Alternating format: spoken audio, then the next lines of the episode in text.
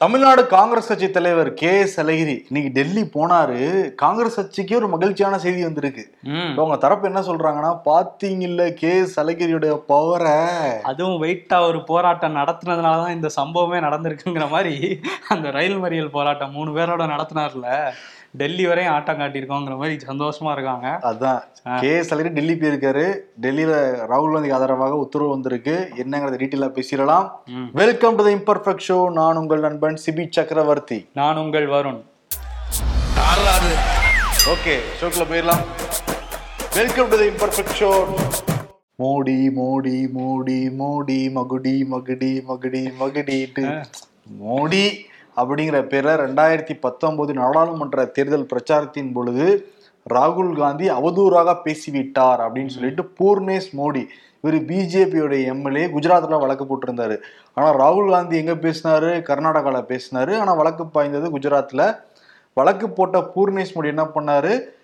விசாரிக்கணும்னாரு. அப்புறம் பூர்ணேஷ் மோடியை போய் இதை விசாரிக்க கூடாது அப்படின்னாரு. அப்படின்னு அப்புறம் திருப்பி அவரே விசாரிக்கணும் அப்படின்னாரு. சூரத் நீதிமன்றம் ராகுல் காந்திக்கு ஆமா நீங்க மோடிங்கிற பேரை ரொம்ப தப்பா யூஸ் பண்ணிருக்கீங்க. இதனால அதிகபட்ச தண்டனையாக உங்களுக்கு ரெண்டு வருட சிறை தண்டனை விதிக்கிறேன் அப்படின்னு சொன்னதுனால அவருக்கு அந்த எம்பி பதவி போச்சு பறிக்கப்பட்டது.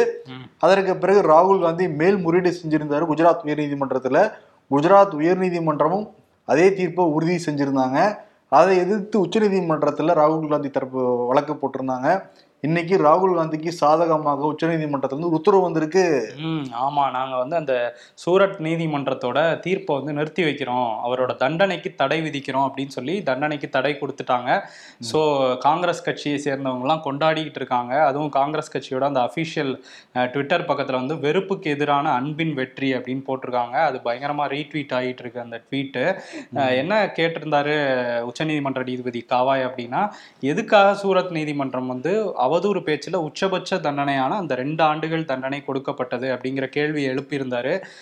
சூரத்தில் உள்ள அந்த விசாரணை நீதிமன்றம் நீதிபதி வந்து அதற்கான காரணத்தையே சொல்லலை. அவதூறு வழக்குல எதுக்கு இது கொடுத்துருக்கோங்கிறது அவரோட தீர்ப்பிலேயே இல்லை அந்த காரணமே. அந்த ஒரு காரணத்துக்காகவே நான் இந்த தண்டனையை நிறுத்தி வைக்கிறேன்னு சொல்லி காவாய் சொல்லியிருக்காரு.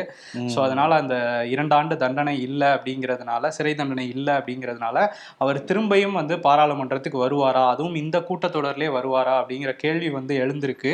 ஏன்னா நீதிமன்றம் கொடுத்த அந்த உத்தரவு வந்து நாடாளுமன்றத்துக்குள்ள போகணும். நாடாளுமன்றம் அந்த அவையில இருக்கவங்க ஏத்துக்கணும். ம் ஆமாம் மக்களவை செயலகம் வந்து பதவி பரீட்சை அறிவிப்பை வந்து அவங்க தானே வெளியிட்டாங்க. ஸோ நான் உங்களுக்கு திரும்பி எடுத்துக்கிறோம் நாடாளுமன்றத்துக்குள்ளன்னு மக்களவை செயலகத்திலேருந்து ஒரு அறிவிப்பு வெளியாகணும். அது வெளியாச்சுன்னா அவர் உடனடியாகவே கலந்துக்கலாம். நாளைக்கு கூட அவர் நாடாளுமன்றத்தில் பார்க்கலாம். பட் ஆனால் இன்னொரு விஷயம் நடந்திருக்கு. தேசியவாத காங்கிரஸோட எம்பி இவர் லட்சத்தீவோட எம்பி. முகமது ஃபைசல்ங்கிறவர் அவருக்கு வந்து இந்த ஆண்டு ஜனவரி மாத தொடக்கத்தில் வந்து அவர் கொலை முயற்சி வழக்கில் பத்தாண்டுகள் சிறை தண்டனை வந்து கொடுத்துருந்தாங்க. அதை எதிர்த்து கேரள உயர்நீதிமன்றத்தில் அவர் எனக்கு ஸ்டே வேணும் தண்டனையில இருந்துன்னு ஒரு வழக்கு போட்டிருந்தாரு. அதுக்கு ஜனவரி இருபத்தைந்தாம் தேதி ஸ்டே கொடுத்துட்டாங்க அந்த தண்டனைக்கு. ஜனவரி முப்பதாம் தேதி சரத்பவார் கடிதம் எழுதுறாரு மக்களவை செயலகத்துக்கு இந்த மாதிரி திரும்ப எடுத்துக்கங்க அவரை உள்ளன்ட்டு.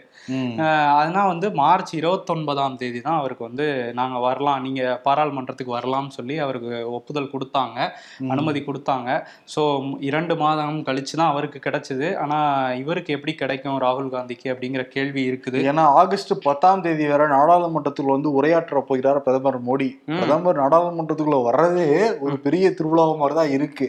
ஆமாம் அது வந்து கடமை அவருடைய கடமைங்கிறதே மறந்திருக்காரு பிரதமர் மோடி.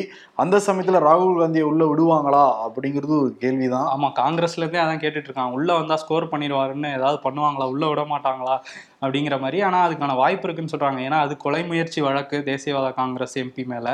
இது அவதூறு வழக்கு. ஸோ அதனால உடனடியாக நடவடிக்கை எடுக்கணும். காங்கிரஸ் தரப்புலையும் நடவடிக்கை- அழுத்தம் கொடுப்பாங்க. நடவடிக்கை எடுக்கணும்பா சீக்கிரமா. ஏன்னா இந்த மாவட்ட நீதிமன்றம் தீர்ப்பு கொடுத்த உடனேயே அவர் வீட்டுல இருந்தெல்லாம் காலி பண்ண சொன்னாங்க. கிட்டத்தட்ட பத்து வருடத்துக்கு மேலாக அதே வீட்டில் தான் இருந்தாரு. உடனே காலி பண்ண சொன்னாங்க. ஓகேன்னு சொல்லிட்டு வெளியே வெளியேறினாரு. அப்ப உச்சநீதிமன்ற உத்தரவுக்கு மதிப்பு கொடுக்கணும்ல. ஆமா இப்போ. இப்போ வந்து உச்சநீதிமன்றம் அதுல இன்னொரு விஷயத்தையும் சொல்லியிருக்காங்க இந்த உத்தரவுல. இந்த தண்டனை அதிகபட்ச தண்டனை கொடுக்கப்பட்டதன் வாயிலாக அங்க ஓட்டு போட்டவங்களோட உரிமை வந்து பறிக்கப்பட்டிருக்கு. அப்படின்னு சொல்லி சூரத் நீதிமன்றத்துக்கு எதிராக கடுமையான ஒரு கருத்தை வந்து சொல்லியிருக்காங்க. ஆமா. ஸோ அதனால இதுக்கப்புறம் வந்து இந்த வழக்கு வந்து வரும். எப்படி இது இதுல இருந்து வெளியே வரப்போறாருங்கிறத நம்ம வெயிட் பண்ணி தான் பார்க்கணும். ஆனா இதுவே அவங்களுக்கு வந்து ஒரு பாதி கிணறு தாண்டிட்ட மாதிரி தான் அப்படின்னு சொல்லி காங்கிரஸ்ல இருந்து சொல்றாங்க. நாடாளுமன்றத்தில் இப்ப போட்டியும் போடலாம் ராகுல் காந்தி. ஆமா காங்கிரஸ் தரப்புக்கு பயங்கர ஹாப்பி தான். முக்கியமா கே. எஸ். அழகிரி. பயங்கர ஹாப்பியா இருக்காரு. ஏன்னா இன்னைக்குதான் அவர் டெல்லி கிளம்பி போனார். எதுக்காகனா கார்கே கூப்பிட்டு இருந்தாரு அகில இந்திய தலைவர். தமிழ்நாட்டுல என்ன நடந்துகிட்டு இருக்கு எல்லாரும் வாங்க அப்படின்னு. ஏன்னா கே. எஸ். அழகிரியுடைய பதவிக்காலம் ரெண்டாயிரத்தி இருபத்தி ரெண்டு பிப்ரவரி மாதமே முடிஞ்சு போச்சு. ரெண்டாயிரத்தி பத்தொன்பது பிப்ரவரியில பதவி ஏற்றாரு. கட்சி விதிகளின்படி மூணு வருஷம் ரெண்டாயிரத்தி இருபத்தி ரெண்டு முடிஞ்சு முடிஞ்சிருச்சு. ஆனா கூட என் பொண்ணு கல்யாணம்யா எனக்கு ஃபீவருங்கய்யா அந்த மாதிரி ஏதாவது சொல்லி வாங்கிட்டு அந்த மாதிரி வந்து டைம் எக்ஸ்டென்ஷன் பண்ணி போய்கிட்டே இருந்தாரு. இப்ப நாடாளுமன்றத்தில் பக்கத்துல வந்துருச்சா இல்லையா? அதனால இங்க மாத்தியே தீரணும்னு சொல்லிட்டு தமிழ்நாடு காங்கிரஸ்ல இருந்து பல பேர் கடிதம்லாம் அனுப்புனாங்க. நேரடியாவே போய் சொன்னாங்க. அதனால கார்கே வந்து கே எஸ் அழகிரியை கூப்பிட்டுருக்காரு. கே அழகிரி மட்டும் போல. ஒரு முப்பது பேரை கூட்டிட்டு தான் போயிருக்காரு டெல்லிக்கு. அதுவும் ஸ்பான்சர்ஷிப்ல யார் ஸ்பான்சர் செங்கம் குமார். இவர் யாரு ஞாபகம் இருக்கா? திருவண்ணாமலை மாவட்ட திருவண்ணாமலை மாவட்ட செயலாளர் காங்கிரஸ் கட்சியுடைய சொத்து முப்பது கோடி ரூபாய் ஆட்டைய போட்டாருன்னு சொல்லிட்டு ஜூனியர் விகடன்ல நம்ம நிருபர் கோபாலகிருஷ்ணன் எழுதுறதுனால மேல இருக்க கே சி வேணுகோபால். அவர் வந்து செங்கம் குமாரோட பதவியை வந்து பறிச்சுட்டாங்க. இப்ப செங்கம் குமார் என்ன பண்ணாருன்னா எப்படியா கட்சியில சேர்த்துக்கணும்னு சொல்லிட்டு குண்டுராவ் கிட்ட கூட்டிட்டு போனாரு கோபண்ணாவை. குண்டுராவ் முடியவே முடியாதுன்னு சொல்லிட்டாரு. இப்ப கே என்ன சொல்லியிருக்காராம் எனக்கும் உங்க பிரச்சனை இருக்கு உனக்கும் பிரச்சனை இருக்கு. ரெண்டு பிரச்சனையும் சேர்த்து நம்ம டெல்லியில வந்து பேசிடலாம். ஸ்பான்சருக்காக கூட கூட்டிட்டு போயிருக்காரு வர அதனால சொல்லப்படுது. இந்த தகவலாம் கூறப்படுகிறது சொல்லப்படுகிறதுங்கிற மாதிரி தான் அது. சரி. அதனால முப்பது பேரை கூட்டிட்டு போயிட்டு பாத்தீங்களாங்கயா முப்பது பேர் இருக்காங்க காங்கிரஸ்ல. வெயிட் காட்டிடலாம் அப்படின்ட்டு சொல்லிக்கிட்டு இருக்காராம். ரெண்டு டு அஞ்சரை வரைக்கும் டைம் முப்பது பேர்ல ரெண்டு பேர் நம்ம ஆட்கள் இருக்காங்க உள்ளுக்குள்ளார. நம்ம ஆட்கள்னா? சோர்ஸ் சொல்றோம்ப்பா ஓகே ஓகே அவங்க வெளியே வந்து நிச்சய தகவல் நமக்கு சொல்லுவாங்க அதையும் நம்ம வந்து சொல்லிடலாம். ஆனா இதுல என்ன பேசப்படலாம்னா டிஎம்கே கூட எப்படி நம்ம சுமூகமான உறவு இருக்கா? சீட் எவ்வளவு கேக்குறது? அழுகாம எப்படி அப்படின்னா சீட்டு எப்படி? கேக்குறது? மக்களுடைய பல்ஸ் என்னவா இருக்கு தமிழ்நாட்டுல? அண்ணாமலை செயல்பாடெல்லாம் எப்படி இருக்குங்க பத்திலாம் வந்து பேச போறாங்க கிட்டத்தட்ட மூணு மணி நேரம் மீட்டிங் நிச்சயம் திட்டுவாங்கன்னு தான் சொல்றாங்க கே அழகிரிய. ஓகே ஆனா கார்கேவும் இதுல ராகுலும் கலந்துக்கிறாருங்கிற மாதிரி சொல்றாங்க. கார்கேவும் ராகுலும் இந்த நாடாளுமன்றத்தை பத்தி பேசுவாங்க. அப்ப இவர் போய் செங்கம் குமாரை சேர்த்துக்குங்கன்னா எவ்வளவு காண்டாகும் உங்களுக்கு? என்ன நடக்க போதோ? அதுதான். இல்லப்பா குண்டுராவும் அங்கதான் இருப்பாருன்னு சொல்லி அனுப்பிச்சுட்டாங்களாம் ஆனா குண்டுராவ் நேத்தே பெங்களூர் வந்துட்டாரு. அப்ப கே அழகிரி செங்கம் குமாரை ஏமாத்துனாராக ஒரு கேள்வி இருக்கு. சரி டீட்டெயிலா பேசுவோம். பிரதமர் மோடி நாடாளுமன்றத்துக்குள்ள போக மாட்டேங்கிறாரு. ஆனா நாடாளுமன்றத்துக்குள்ள போற எம்பிகளை கூப்பிட்டு வச்சு பேசுறாரு. அவங்களுக்கு விருந்தெல்லாம் கொடுக்குறாரு. நேத்து வந்து south Indian MPs Tamil Nadu Kerala Andhra Telangana அந்த இந்திய கூட்டணியில் இருக்க எம்பிக்கெல்லாம் கூப்பிட்டு வந்து பேசினாரு. என்ன வந்து சொன்னாருன்னா ஒன்பது ஆண்டுகளாக நம்ம நிறைய சாதனைகள் செஞ்சிருக்கோம். அந்த பிஜேபி ஆளாத மாநிலங்கள்ல அந்த அரசை எதிர்த்து கூட மக்கள்கிட்ட நம்ம முன்ன செஞ்சிருக்கோம் மத்திய அரசு. இதெல்லாம் போய் நீங்க மக்கள்கிட்ட கொண்டு போய் சேர்க்கணும். அதெல்லாம் தாண்டி தமிழ்நாடு கேரளாவுல எல்லாம் மதம் சார்ந்த கொண்டாட்டங்களை அதிகப்படுத்தணும். அப்பதான் மக்கள்கிட்ட நெருங்க முடியுங்கிற ஒரு இதையும் பேசியிருக்காராம் பிரதமர் மோடி. அங்க மட்டும்தான் நம்ம இந்த மாதிரி இல்ல அதனால மதம் சார்ந்த கொண்டாட்டங்களை அதிகப்படுத்துங்க அதிகப்படுத்துங்கள். அப்பதான் நம்ம நெருங்க முடியும்னு இருக்காரு. அதுக்கப்புறம் நைட்டு ஒரு டின்னர் பார்ட்டி நடந்தது. ரைட்ல யார் தெரியுமா பிரதமர் மோடிக்கு? யாரு? G K Vasan. லெப்ட்ல Thambidurai Tamil Nadu தான் ரைட் லெப்டா உட்காடுறாங்க எடப்பாடி பழனிசாமி ரைட்ல உட்கார்ந்தாரு. இப்ப இவரு பார்த்தா ஜி. கே வாசன் ரைட்ல உட்கார்றாரு. ஒரே டேபிள்ல உட்காந்து சாப்பிட்டு தமிழ்நாடு தான் குறி வைக்கிறாங்கிறது தெள்ள தெளிவா தெரியுது. அங்க வந்து என்ன பரிமாறப்பட்டிருக்குன்னா அடை அவியல். அப்புறம் வந்து நிறையாப்பா இருபத்தி ரெண்டு ஐட்டங்கள் பரிமாறப்பட்டிருக்கான் ஏதோ பணியாரம்லாம் ஆமா சாப்பிட்டாங்க பணியாரம் வச்சிருக்காங்க தோசை வச்சிருக்காங்க. தக்காளி சார்ந்த ஐட்டமும் இருந்தது. அட்லீஸ்ட் தக்காளியை சாப்பிடறப்பவாவது யோசனை வரணும். மக்கள் நம்ம. சாப்பிடறவே மக்கள்னால சாப்பிட முடியுமா? ஆமா ஆனா வந்து நீங்க சொன்னீங்கல்ல மக்கள்கிட்ட கொண்டு போய் சேருங்க அப்படின்னு சொல்லி எம்பிக்களுக்கு சொல்லியிருக்காருன்னு. G K வாசன்ட்ட சொல்லியிருக்காரா? அவர் மக்கள் பக்கம்லாம் வரவே மாட்டாரே. அவரு ஒரு நவீன பண்ணையாருப்பா. ஆமா அப்படிதான் வாழ்ந்துகிட்டு இருக்காரு. சரி இன்னொரு பக்கம் வந்து நிதிஷ்குமார் அந்த அந்த இந்தியா கூட்டணியில ஒரு முக்- முக்கிய அங்கம் வகிக்கிற பீகார் முதல்வர் நிதிஷ்குமார் இருக்கார்ல அவர் வந்து இப்ப முதலமைச்சரா இருக்காரு. ஆனா ரெண்டாயிரத்தி இருபத்தி நாலு நாடாளுமன்ற தேர்தல்ல போட்டியிட போறாரு அப்படிங்கிற தகவல் வந்து இப்ப வந்திருக்கு. அதுவும் வந்து பீகார்ல இல்லையா? யூபியில போய் அந்த புல்பூரா புல்பூர் அப்படிங்கிற ஒரு ஊர்ல வந்து தொகுதியில வந்து போட்டியிட போறாராம். இதை யார் சொல்லியிருக்கா அப்படின்னா ஸ்ரவன் குமார்ன்ட்டு ஒரு அமைச்சர் இருக்காரு பீகார் அமைச்சர். இவர் யூபிக்கு ரெண்டு நாள் பயணமா கட்சியை வளர்க்கறதுக்காக போயிருக்காரு. அங்க நிர்வாகிகள் வந்து கேட்டுக்கிட்டாங்களாம். முன்னாடியே இந்த மாதிரி ஒரு விஷயம் போயிட்டு இருக்கு அவர் இங்க போட்டியிடணும்னு. இப்பயும் நாங்க அதுதான் ஆசைப்படுறோம். அவரை போட்டியிட சொல்லுங்கன்ட்டு. அதை வந்து அவர் வெளியே சொல்ல இப்ப அவர் போட்டியிடலாம் அப்படிங்கிற பேச்சு அங்க பீகார்ல ஓடிட்டு இருக்கு நிதிஷ்குமார் நான் பிஎம் ஆகணும்னு ஆசையே படலப்பா ம். பிஜேபி வீட்டுக்கு அனுப்பணும்னு தான் நினைக்கிறேன். அதனாலதான் இந்த எல்லாரையும் ஒண்ணு சேர்க்கறலாம் சொல்லிக்கிட்டு இருந்தாரு. ஆ. ஆனா ஆல்ரெடி சிஎம் இருக்காருன்னா அப்ப இதுக்கு வேற போட்டியிடணும். போட்டியிடணும். ரெண்டாயிரத்தி இருபத்தஞ்சுல தான் பீகார்ல எலெக்ஷன் வருது. அப்ப என்ன ஆசை இருக்கோ ஒருவேளை நிதிஷ்குமாருக்கு? அவர் பிஎம் ஆசை இருக்கான்னு தெரியல. ஆனா அதை திருப்பி போட்டா எம்பி ஆகுறேன்னு தானே இப்ப சொல்றாரு. சொல்லியிருக்காங்க அவங்க ஒருவேளை அமைச்சராகணும்னு ஆசைப்படுறாரோ? மத்திய அமைச்சராயிரலாம் இந்தியா கூட்டணி ஜெயிச்சான்னு நினைக்கிறாரா என்னன்னு தெரியல. ஓகே அதை நம்ம வெயிட் பண்ணி பார்ப்போம். அதே மாதிரி இந்த இந்தியா கூட்டணி இருக்குல்ல அந்த பேரு வச்சது வந்து தப்பு அப்படின்னு சொல்லி அதை எதிர்த்து பொதுநல மனுக்கள்லாம் வந்து போடப்பட்டிருந்தது. டெல்லி உயர்நீதிமன்றத்துல. அதை விசாரிச்ச டெல்லி உயர்நீதிமன்றம் இப்ப மத்திய அரசு எதிர்க்கட்சிகள் தேர்தல் ஆணையம்லாம் இதுல விளக்கம் கொடுங்க அப்படின்னு சொல்லி அவங்க தரப்பு விளக்கத்தை வந்து கேட்டிருக்காங்க. ஸோ அதையும் நம்ம பார்க்கணும். ஆமா பிரதமர் மோடி வந்து இந்தியாவுக்கு வேற ஒரு பேர் வச்சிருக்காரு இப்ப. ம், ஆமா இந்தியா கூட்டணிக்கு. ஆமா இந்தியா கூட்டணிக்கு. இந்தியாவுக்கு வேற பேர் வைக்க போறோம்னு சில பேர் பேசிக்கிறாங்க.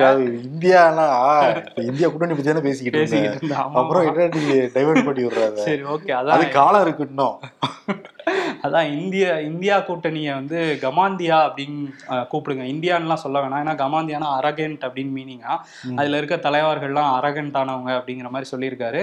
அவங்கெல்லாம் அந்த தேசப்பற்றுல இந்த இந்தியாங்கிற பேரை வைக்கல. கொள்ளையடிக்கணுங்கிறதுக்காக அதை மறைச்சிக்கிறதுக்காக தான் வந்து இந்தியான்னு வச்சுக்கிட்டு வராங்கன்னுலாம் விமர்சிச்சிருக்காரு. இதெல்லாம் பத்தி பேசுவாரு. மணிப்பூர் பத்தி வாய் திறக்க மாட்டாரு. மணிப்பூர்ல இன்னைக்கு ஒரு பதற்றமான சூழல் தாங்க நிலவுது. காரணம் என்னன்னா மேற்கு இம்பால்ல ஒரு காவலரே சுட்டு கொலை செய்யப்பட்டிருக்காரு. அதே மாதிரி விஷ்ணுபூருங்கிற பகுதியில ஆயுத கிடங்குல இருந்த அந்த ஆட்டோமேட்டிக் கன் வெடி பொருட்கள் வெடி மருந்துகள் எல்லாத்தையும் வந்து அந்த கல கலவரக்காரர்கள் வந்து எடுத்துட்டு வந்து போயிருக்காங்களாம். இன்னும் நிலைமை சரியாகவே கிடையாது. இவங்க கேட்டா வந்து துணை ராணுவப்படி உள்ள இறக்கி இருக்கோம் மத்திய மாநில அரசு வந்து கண்காணிச்சு தான் இருக்கும்னு சொல்லிட்டு உள்துறை அமைச்சர் சொல்றாரு. அங்க இருக்கிற மாநில முதல்வர் சொல்றாரு. ஆனா ஆயுத கிடங்குல இருந்த ஆயுதங்களை இப்ப எடுத்துட்டு போயிட்டாங்க. ஆமா ஆயுதங்களே இவங்களால பாதுகாக்க முடியல. அரசுக்கு சொந்தமான ஆயுத கிடங்கே பாதுகாப்பு இல்லை. அப்ப அங்க இருந்து தூக்கிட்டு போனா இன்னும் பெருசா தான் ஆகும் இந்த வன்முறை. ஆமா. என்ன பண்ண போறாங்கங்கிற ஐடியாவே இல்லாம இருக்காங்களா என்னங்கிறதும் தெரியல. தெரியல. அதே மாதிரிதான் ஹரியானால ம். இந்த மதக்கலவரமே அங்க வந்து நடந்து முடிஞ்சிருக்கு. ஆனா கூட இப்ப மண்டே தான் கலவரம் நடந்தது. இப்ப நேத்து பாத்தீங்கன்னா அதே நூ மாவட்டத்துல ஒரு மசூதி வந்து தீ வைத்து எரிக்கப்பட்டிருக்கு. அதே மாதிரி இன்னொரு மசூதியில மின் கசிவு காரணமாக தீ ஏற்பட்டிருக்கான் அந்த மசூதியிலையுமே. இப்ப நூ பகுதியிலிருந்து குருகிராம் பகுதிக்கும் அந்த கலவரம் மெல்ல மெல்ல பரவிட்டு இருக்குன்னு தான் சொல்றாங்க. குருகிராம்ல நேத்து வந்து ரெண்டு இஸ்லாமிய சகோதரர்களை ஒரு முப்பது பேர் கொண்ட கும்பல் கொடூரமா வந்து தாக்கியிருக்கான். அதுவுமே வந்து வீடியோக்கள் வெளியாக அந்த அந்த பகுதியில பதற்றத்தை வந்து ஏற்படுத்தியிருக்கு. ஆனா ஆட்சி அதிகாரத்துல இருக்கவங்க எந்த விதமான பதட்டமே இல்லாம நிம்மதியா வந்து டின்னர் சாப்பிட்டுட்டு இருக்காங்க. ஆமா அதுதான் இங்க நடந்துட்டு இருக்கு ஆனா இதெல்லாம் உடனடியா கட்டுப்படுத்தணும். லோக்சபா ராஜ்யசபா ரெண்டு சபாக்களுமே முடக்கத்தான் பட்டுக்கிட்டு இருக்கு. காரணம் என்னன்னா மணிப்பூர் விவகாரம் தான் ஆனா நேத்து மட்டும் லோக்சபா ஒரு அஞ்சு மணி நேரத்துக்கு மேல நடந்திருக்கு. விவாதம்லாம் நடைபெற்று இருக்கு ம், விவாதம் நடந்தாதான் பல சுவாரஸ்ய சம்பவங்கள் நடக்கும்ல. நேத்து வந்து நடந்திருக்கு லோக்சபால. ம், காரணம் என்னன்னா இந்த டெல்லி அரசுடைய அதிகாரத்தை குறைக்கிற மசோதா நேத்து லோக்சபால தாக்கல் செய்யப்பட்டது.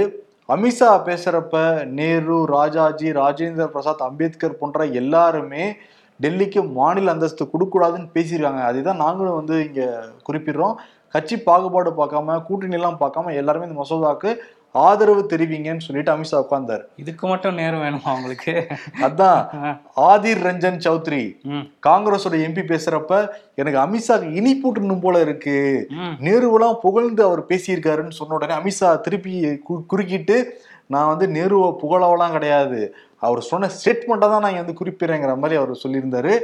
உடனே ஆதிர் ரஞ்சன் சௌத்ரி பாத்தீங்களா? நேரு நீ ஒரு பாயிண்ட் தானே எடுத்துக்கிறீங்க. அந்த மாதிரி நேரு சொன்ன எல்லாமே நீங்க எடுத்துட்டீங்கன்னா மணிப்பூர் ஹரியானா போன்ற கலவரங்களே நடந்திருக்காதுன்னு சொல்லிட்டு அங்க வந்து பூத்துனாப்புல. ஓ அப்படி வந்திருக்காரா? ஆமா. ஓகே ஆனா கூட லோக்சபால அந்த மசோதா நிறைவேறிடுச்சு திங்கக்கிழமை தான் ராஜ்யசபாவுக்கு வந்து வரப்போகுது. ஆனா கிட்டத்தட்ட அரவிந்த் கெஜ்ரிவால் அவருடைய அந்த எல்லா அதிகாரமும் கிட்டத்தட்ட பறிக்கப்பட்டுருச்சுன்னு தான் தெரியுது இந்த மசோதா மூலமாக. ஆமா. ஏன்னா ராஜ்யசபாலையும் அது பாஸ் ஆயிடும்னு தான் சொல்றாங்க. இன்னொரு பக்கம் பார்த்தோம்னா இந்த மசோதாவை எதிர்த்து நிறைய பேர் பேசினாங்க. டிஎம்கே எம்பி தயாநிதி மாறன் வந்து பேசினாரு. அவர் வந்து நான் பாயிண்ட்டுக்கு வரேன் பாயிண்ட்டுக்கு வரேன்னு சொல்லிட்டு சிபிஐ இடி இவங்களெல்லாம் பத்தி அங்க வச்சு செஞ்சுக்கிட்டு இருந்தாரா? ம். அஹ் சபாநாயகரா வந்து ஓம் பிர்லா நான் இருக்க முடியாதுன்னு சொல்லிட்டு கிளம்பிட்டார்ல கண்ணியம் காக்கப்படலன்னு சொல்லிட்டு. அந்த கேப்ல ராஜேந்திர அகர்வால் வந்து இருந்தார். இவர் பிஜேபி எம்பி தான். இவர் தான் இருந்தார். அவரால் கண்ட்ரோல் பண்ண முடியல. ஆனா இடையில இடையில குறுக்கிட்டா கூட தயாநிதி மாறன் கண்டினியூஸா பேசிட்டு இருந்தாரு. நீங்க என்சிபி நேஷனலிஸ்ட் கரப்ஷன் பார்ட்டின்னு சொன்னீங்க. இப்ப அவங்களாலேயே சேர்த்துக்கிறீங்க.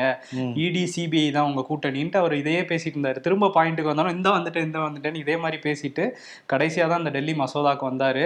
அதுல வந்து இருபத்தஞ்சு வருஷமா உங்களால ஆட்சிக்கு வர முடியல. பிஜேபியால டெல்லியில. அந்த வைத்தறிச்சல்ல தான் இதை கொண்டு வருவீங்கன்னு அவர் சொன்னாரு. அதுக்கப்புறம் நிறைய பேர் வந்து அதை எதிர்ப்பு தெரிவிச்சு பேசினாங்க. தமிழ்நாடு எம்பிக்களும் சரி மற்ற மாநில எம்பிக்களும். ஏன்னா உச்சநீதிமன்றமே தீர்ப்பு இருக்கு. அதையே நீர்த்து போக செய்யுது உங்க மசோதா அப்படிங்கிறத சுட்டி காட்டியிருந்தாங்க அதையெல்லாம் மீறி அது மக்களவையில பாஸ் ஆயிருக்குது. அதே மாதிரி ஓம் பிர்லா வந்து கண்ணியம் காக்கப்படலன்னு நேத்து வரல அதுக்கப்புறம் என்ன பண்ணாங்கன்னா எதிர்க்கட்சி எம்பிக்கள் ஆதிர் ரஞ்சன் சௌத்ரி உட்பட சில எம்பிக்கள் நேர்ல போய் பார்த்து ஓகே நாங்க அமளியின் போது கொஞ்சம் இதா நடந்துக்கிறோம். நீங்க அமளி பேப்பர்லாம் அமளி பண்ணோட கண்ணியமா நடந்துக்கிறோம். ஆமா. அதாவது அமளி பண்ணீங்க. அதுவே எனக்கு பிடிக்கலங்கிற மாதிரி தான் சொல்லியிருந்தார் ஓம் பிர்லா. அதோட வந்து பேப்பர்லாம் கிழிச்சு போட்டீங்க. அதெல்லாம் ஏத்துக்க முடியாதுன்னு தான் அவரோட குற்றச்சாட்டு இருந்துச்சு. சரி ஓகே நாங்க கண்ணியமா நடந்துக்கிறோம். ஆனா எங்களோட கோரிக்கைகளை நாங்க வைப்போம்னு சொல்லி அவங்க சொன்னதுக்கப்புறம் அவர் வந்து ஓகே நான் வரேன்னு சொல்லிட்டு வந்திருக்காரு. அதே மாதிரி இந்த மசோதா தாக்கல் செய்யப்பட்டுட்டு இருக்கும் பொழுது பிஜேபி எம்பி மீனாட்சி லேகி இவங்க இணையமைச்சர் கூட கலாச்சாரத்துறை இணையமைச்சரா இருக்காங்க.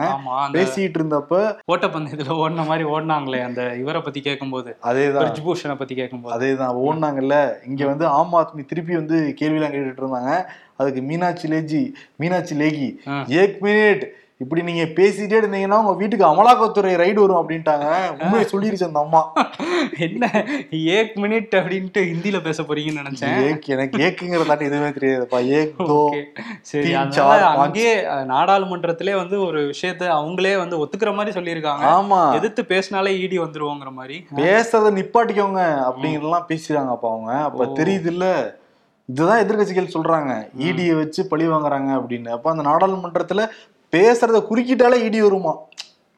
அஹ் அப்ப எந்த தூரம் ஒரு சர்வாதிகாரமான போக்கு அவங்க மனநிலை இருக்குங்கிறதெல்லாம் காட்டுது. இந்தியாவுல லேப்டாப் டேப்லெட் சர்வர்கள் இறக்குமதி பண்றதுக்கு மத்திய அரசாங்கம் கட்டுப்பாடு விதிச்சிருக்காங்க.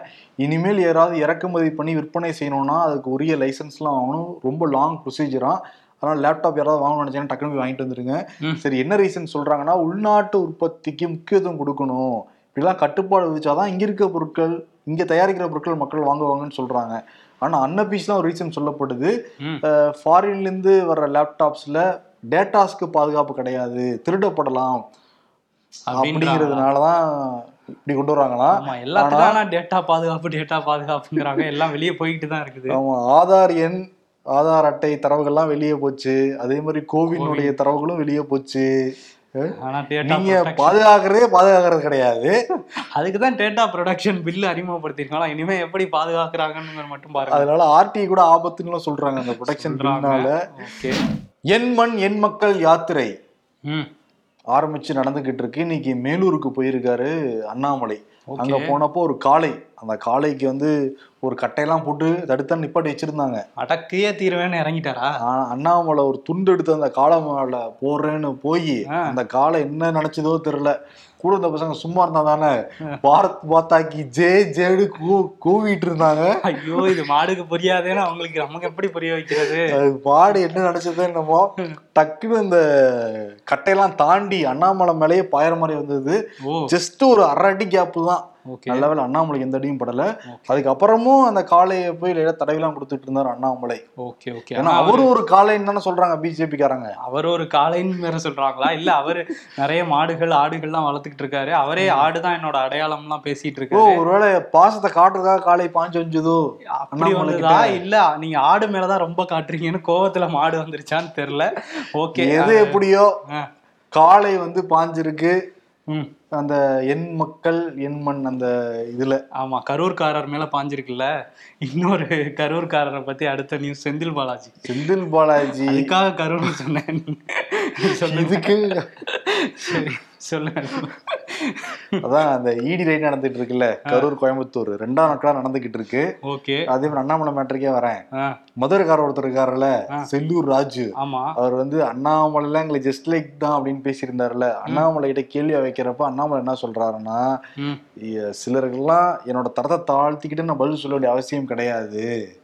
அவர் முன்னாள் அமைச்சர். மாவட்ட செயலாளர் எவ்வளவு வருஷமா அரசியல் இருக்காரு. அவர் வந்து நிகரானவர் இல்லையா? ஓஹோ வேற யாரு? டைரக்டா பிஎம் மட்டும் தான் பேசுவேன்றா. அதனால அவருக்கு அதுக்கெல்லாம் பதில் சொல்லி என் தர தரத்தை நான் குறை குறைச்சிக்கல விரும்பலைங்கன்னா அதே மாதிரி சில பேர் அரசியல் விஞ்ஞானி நினைச்சிட்டு இருக்காங்கண்ணா அப்படின்னு சொல்லிட்டு அவரும் குத்தி காமிச்சிருக்காரு. அவர் சயின்டிஸ்ட்ங்கிறத என்ன சொல்லுவாங்கன்னு தெரியல. விஞ்ஞானிய பார்த்து தரக்குறைவான ஆள்னு சொல்லியிருக்காரு. அதிமுக ஒண்ணும் கிடையாது. இன்னைக்கு அதிமுக மாவட்ட செயலாளர் கூட்டம் நடந்துகிட்டு இருக்கு சென்னையில. ஆமா நடந்துகிட்டு இருக்குது. இதுக்குன்னா அந்த ஆகஸ்ட் இருபது அந்த மாநாட. பிரம்மாண்டமா நடத்தியே தீர்வன் எடப்பாடி வந்து ஒத்த காலம் நின்னுகிட்டு இருக்காருல்ல. அதுக்குதான் கூப்பிட்டு எல்லாரையும் பேசிட்டு இருக்கிறாரு. எல்லாம் கூப்பிட்டு எல்லாம் ரெடி ஆயிடுச்சா இல்லையா? அப்படின்னு கேக்குறாரு. எல்லாம் கொடுத்து கூட்டிட்டு வந்துடணும். ஆமா அப்படிங்கிற மாதிரி மிரட்டி விட்டுருக்காங்க. அன்வர் ராஜா ரெண்டாயிரத்தி இருபத்தி ஒண்ணுல அதிமுக சின்னம்மா சேர்த்தே தீரணும் சசிகலா வந்தே தீரணும் அப்பதான் காப்பாத்த முடியும் தொடர்ந்து பேசிக்கிட்டு இருந்தாரு. எடப்பாடி பழனிசாமி வந்து நீ வெளியே போய் விட்டு நீக்கி விட்டாரு. இப்ப வந்து சேர்ந்திருக்காரு எடப்பாடி கிட்ட. சிறிய சர்க்கிள் நடந்திருக்கு. இப்ப எல்லாமே வந்து சும்மா இருக்கு. எடப்பாடி வாழ்கன்ட்டாரு. சொன்னார்ல? மன்னிப்பு கடிதம் கொடுத்தாதான் செத்து போயினார்ல. ஆ, அவர் கட்சி கட்டுப்பாட்டுக்கு கீழும் எடப்பாடிக்கு கீழும் உண்மையுள்ளவனாக இருப்பேன் அப்படின்னு எழுதி கொடுத்துட்டு தான் வந்திருக்கான் அன்வர் ராஜா. ஓஹோ ஆல்ரெடி வந்து ராமநாதபுரத்துல போட்டியிட போறேன்ட்டு இருக்காரு மோடி. அப்படி தகவல் வந்துகிட்டு இருக்குல்ல. வருது. ஓகே ஆனா பாஜகவுக்காக வாக்கு கேட்கவும் தயாராக இருக்கேன்னுலாம் சொல்லிட்டு இருக்காரு அன்வர் ராஜா. இன்னொரு பக்கம் வந்து நாளைக்கு வந்து குடியரசுத் தலைவர் திரௌபதி முர்மு முதல் முறையா தமிழ்நாட்டுக்கு வராங்க. அவங்க பதவி ஏற்றதுக்கு அப்புறம். ஸோ அதனால எங்க நாளைக்கு மாலை வராங்க. அவங்கள வந்து ரை விமான நிலையத்திலே போய் வரவேற்கிறாரு முதலமைச்சர் மு க ஸ்டாலின். ஆளுநரும் அங்க போறாரு அமைச்சர்களும் போறாங்க. ஆனா, நாளைக்கு இரவு வந்து இதுல தான் தங்குறாங்க. கிண்டி ராஜ்பவன்ல தான் தங்குறாங்க. நாளானைக்கு இரவும் அங்கே தான் தங்குறாங்க. பட்டமளிப்பு விழாலெல்லாம் கலந்துக்கிறாங்க. அந்த பட்டமளிப்பு விழாலையும் முதல்வர் ஸ்டாலின் வந்து கலந்துக்கிறாரு. அதே மாதிரி ஆளுநர் வந்து நாளை மறுநாள் இரவு வந்து விருந்து வைக்கிறாரு திரௌபதி முர்முக்கு அதுலேயும் வந்து இவருக்கு இன்விடேஷன் கூப்பிட்டுருக்காங்க ஆளுநர் மாளிகையில இருந்து முதல்வருக்கு அதுக்கும் நான் வரேங்கிற மாதிரி தான் சொல்லியிருக்காராம். ஸோ அதனால போக போறாங்க அமைச்சர்கள்லாம் அங்கே அதனாலதான் ஒரு வாரம் சைலண்டா இருந்தாரா? ஆளுநரு? போன வாரம் லைட்டா பஞ்சாயத்து இந்த வாரம் ஸ்டார்டிங்ல ஆரம்பிச்சாரு. அப்புறம் கொஞ்சம் ஸ்லோ டவுன் ஆயிருக்காரு. இப்போ அடுத்த வாரம் வருவாருன்னு நினைக்கிறேன்.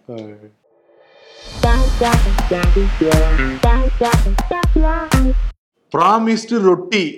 டெலிவர்டு ரியாட் வட மாநிலங்கள்ல இது ட்ரெண்ட் ஆயிட்டு இருக்கு நல்ல ஷேர் ஆகிட்டு இருக்கு. விஐபி இனிமே நமக்கு வீட்டுல சோறு போட மாட்டாங்க. நாமளும் அவங்களுக்கு எத்தனை நாள் தான் பாரமா இருக்கிறது? இனிமே நாமளே எடுத்து போட்டு சாப்பிட்ற வேண்டியதுதான்.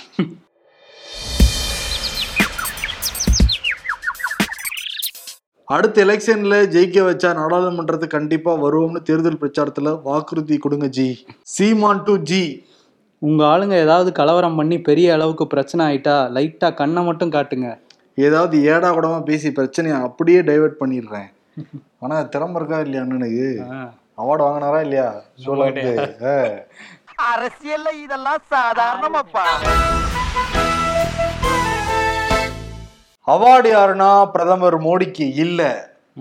ஏன்னா அவருக்கும் மணிப்பூரை பத்தி பேசுங்க நாடாளுமன்றத்துக்குள்ள போங்கன்னு சொல்லிட்டு நம்மளும் சொல்லி சொல்லி டயர்ட் ஆயிட்டோம். ஏன்னா மக்கள் அதான் நினைக்கிறாங்க. அதான் நம்ம இங்க வாய் வார்த்தைகளை பேசுறோம். ஆமா ஆனா அதை அவர் கண்டுக்கவே மாட்டேங்கிறாரு. மகாராஷ்டிரா பீகார்னு சுற்றுப்பயணம் போயிட்டு இருக்காரு மகாராஷ்டிரா போய் அவார்ட்லாம் வாங்குறாரு. சரி ராகுல் காந்திக்கு வருவோம். அவர் வந்து ஐ எம் பேக். எல்லா காங்கிரஸ் கட்சிக்காரங்க எல்லாமே பிஜிஎம்லாம் போட்டு ஷேர் பண்ணிக்கிட்டு இருக்காங்க. ஆமா ஆனா ஃபயர் விட்டுக்கிட்டு இருக்காங்க.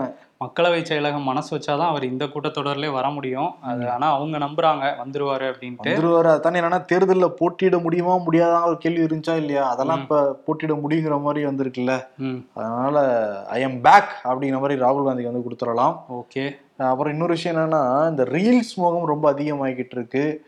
டூ கே கிட்ஸ் மத்தியில நைன்டிஸ் கிட்ஸ் மத்தியிலையும் கூட இந்த வெத்தலைக்கு சுண்ணாம்பு போட்ட மாதிரி இப்படி தடவிக்கிட்டே இருக்காங்கல்ல? அதனால அது எவ்வளவு பெரிய எமன் அப்படிங்கிற மாதிரி ஒரு ஆர்டிகல் விட்டு டாட் காம்ல படிச்சேன். ஓகே. அதனால அதை நிச்சயம் படிங்க. அதனால முதல் கமெண்ட்ல அதை பின் பண்றோம்.